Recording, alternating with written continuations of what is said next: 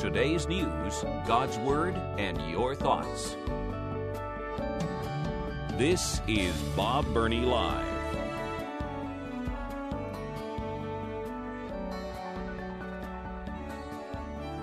Do we finally have a smoking gun for the uh, corruption of the Biden family?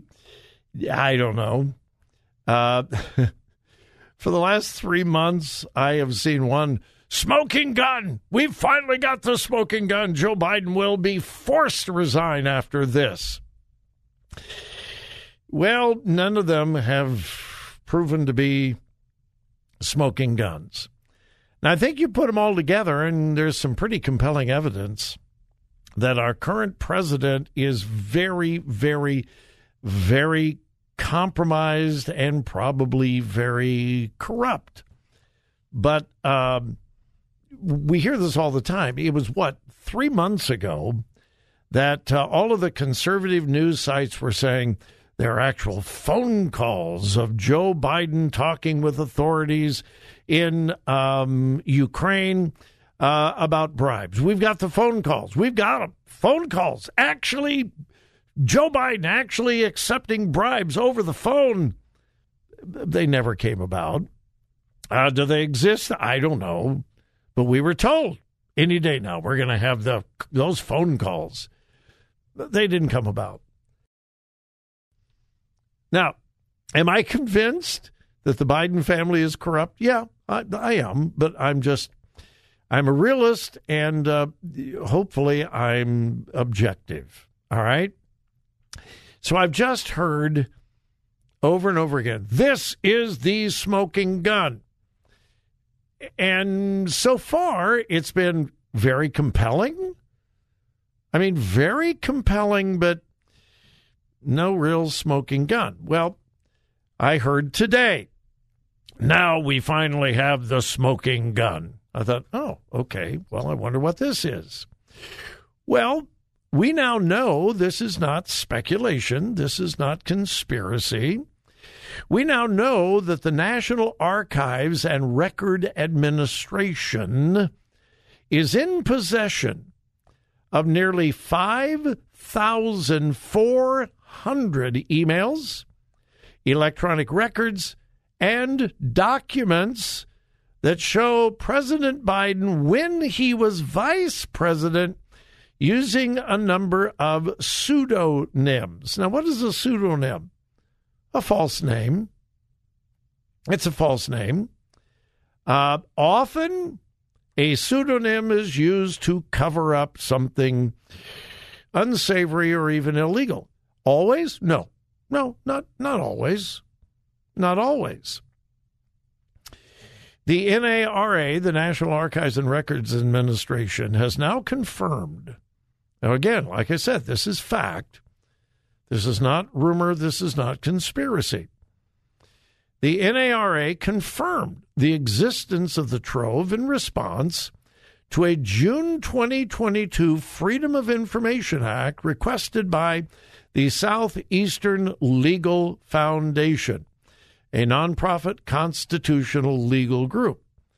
Now, they made the request June of last year, and we're just now hearing about it? Hmm. The request sought emails pertaining to the accounts of Robin Ware, W A R E, Robert L. Peters, and J.R.B. Ware which are known pseudonyms that Joe Biden used when he was vice president. Okay. Is it illegal for the vice president of the United States to use pseudonyms? Nope. It isn't. And I guess it's not that unusual. Uh, the president or the vice president of the United States does not usually have, um, you know, J. Biden at uh, yahoo.com. Uh, you know, they'd get millions of emails. So, in order to communicate, I guess it's not too unusual for a public official to use a pseudonym email so that they can get correspondence from family members, friends, and so forth without going through uh, an account with their own name on it.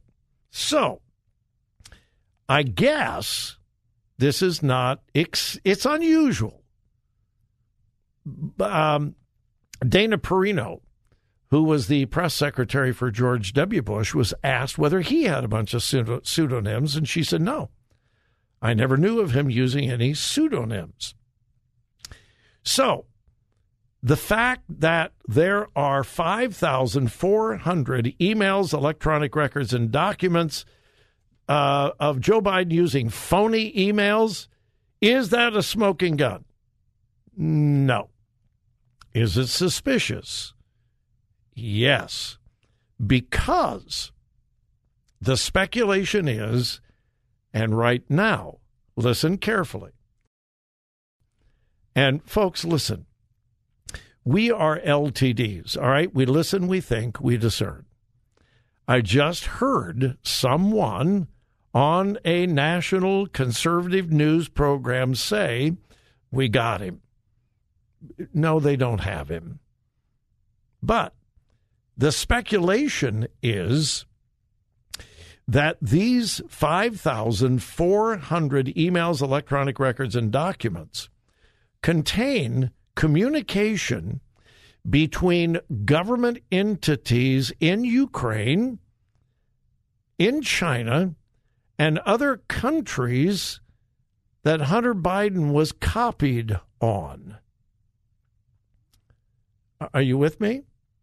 In other words, official government communication about secret or top secret government um, accounts, dealings that his son was copied on.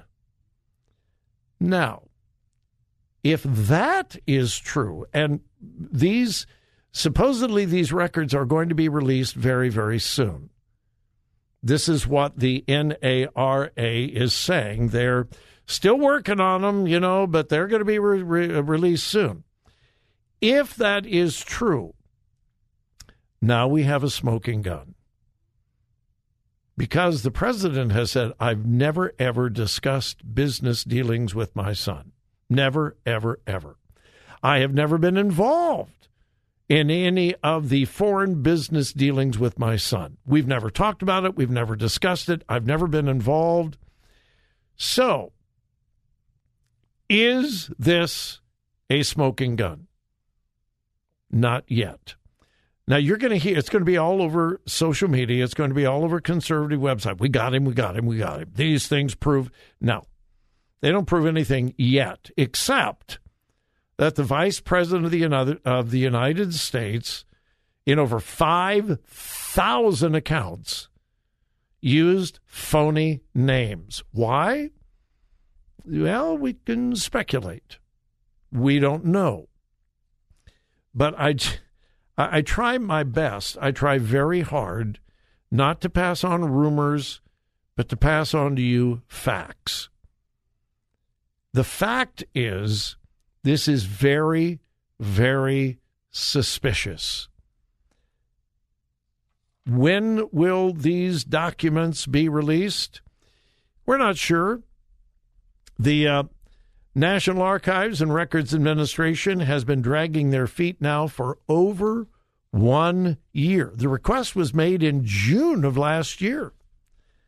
But they have acknowledged, in fact, I have the letter in front of me from the National Archives to the Southeastern Legal Foundation, stating that they are in possession of 5,138 email messages, 25 electronic files, and 200 pages of potentially responsive records uh, using these pseudonyms by the vice president.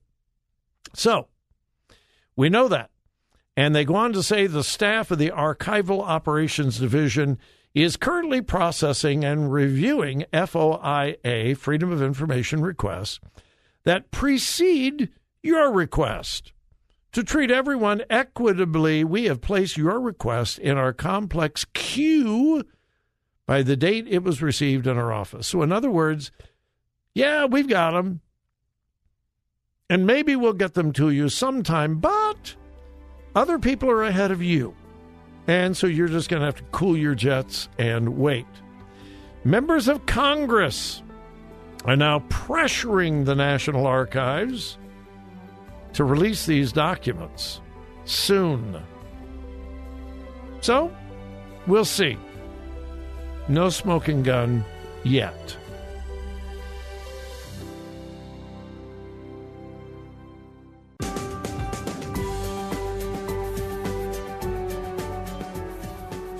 Bob wants to come to your church. Find out how to host a Crosspower weekend at crosspower.net.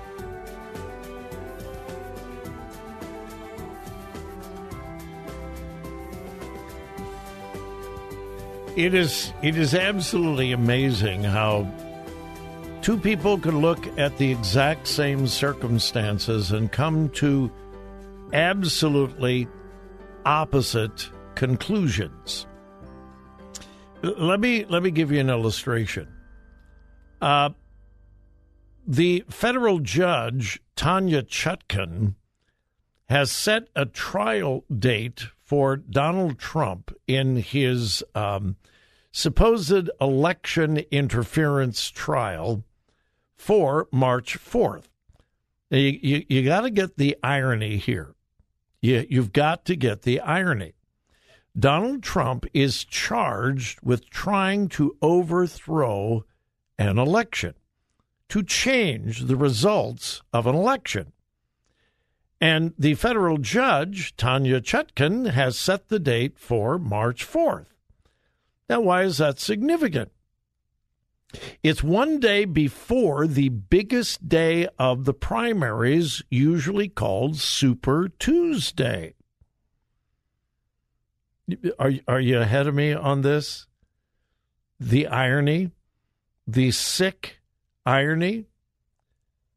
Donald Trump is being ordered to stand trial for his trial to begin.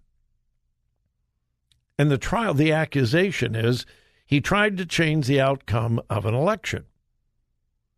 And the federal judge has set the trial date for the day before the biggest primary day in the election season.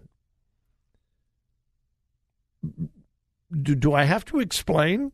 Do I, do I have to break it down?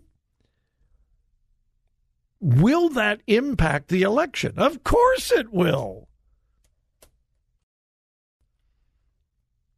Now, out of all of the dates on the calendar, is anybody with half a brain think that this is the only date that could be chosen? It was just, oh my goodness, uh, I didn't know that was the day before Super Tuesday. Oh my goodness. Well, I've already set the date. There's nothing. Of course, it's not a coincidence.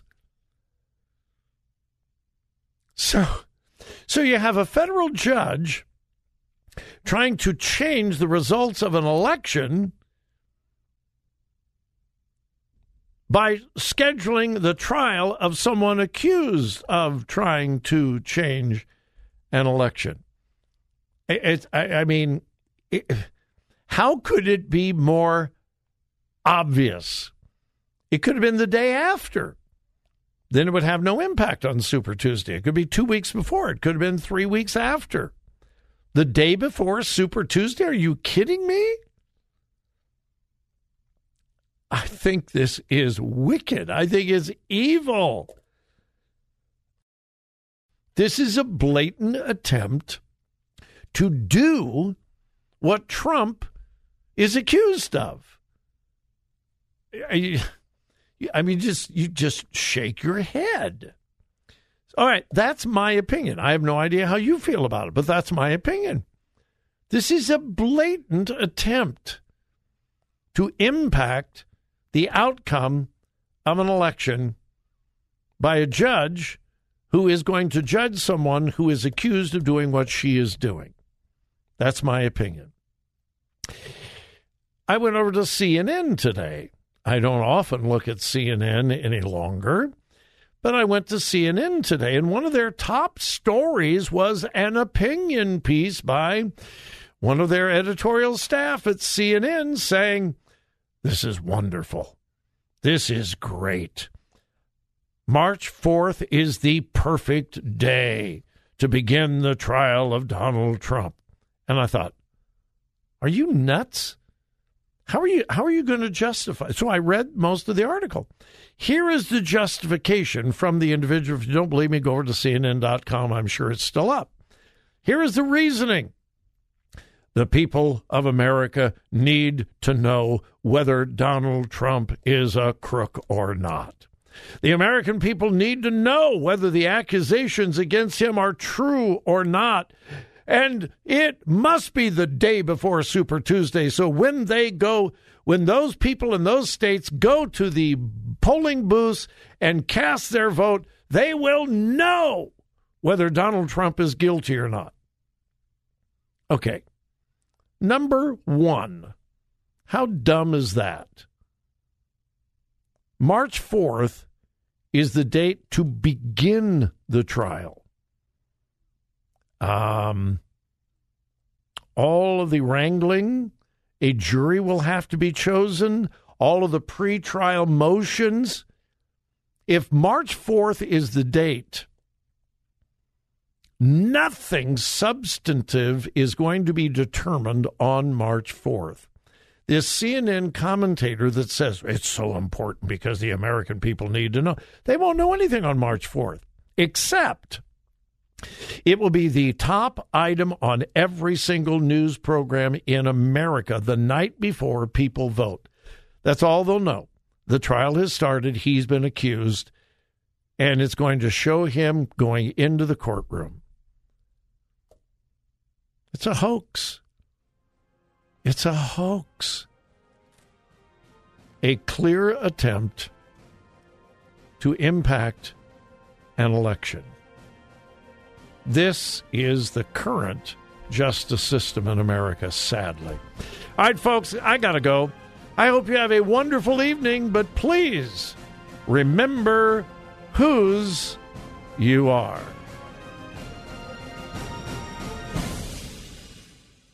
Listen, listen, think, think, discern, discern.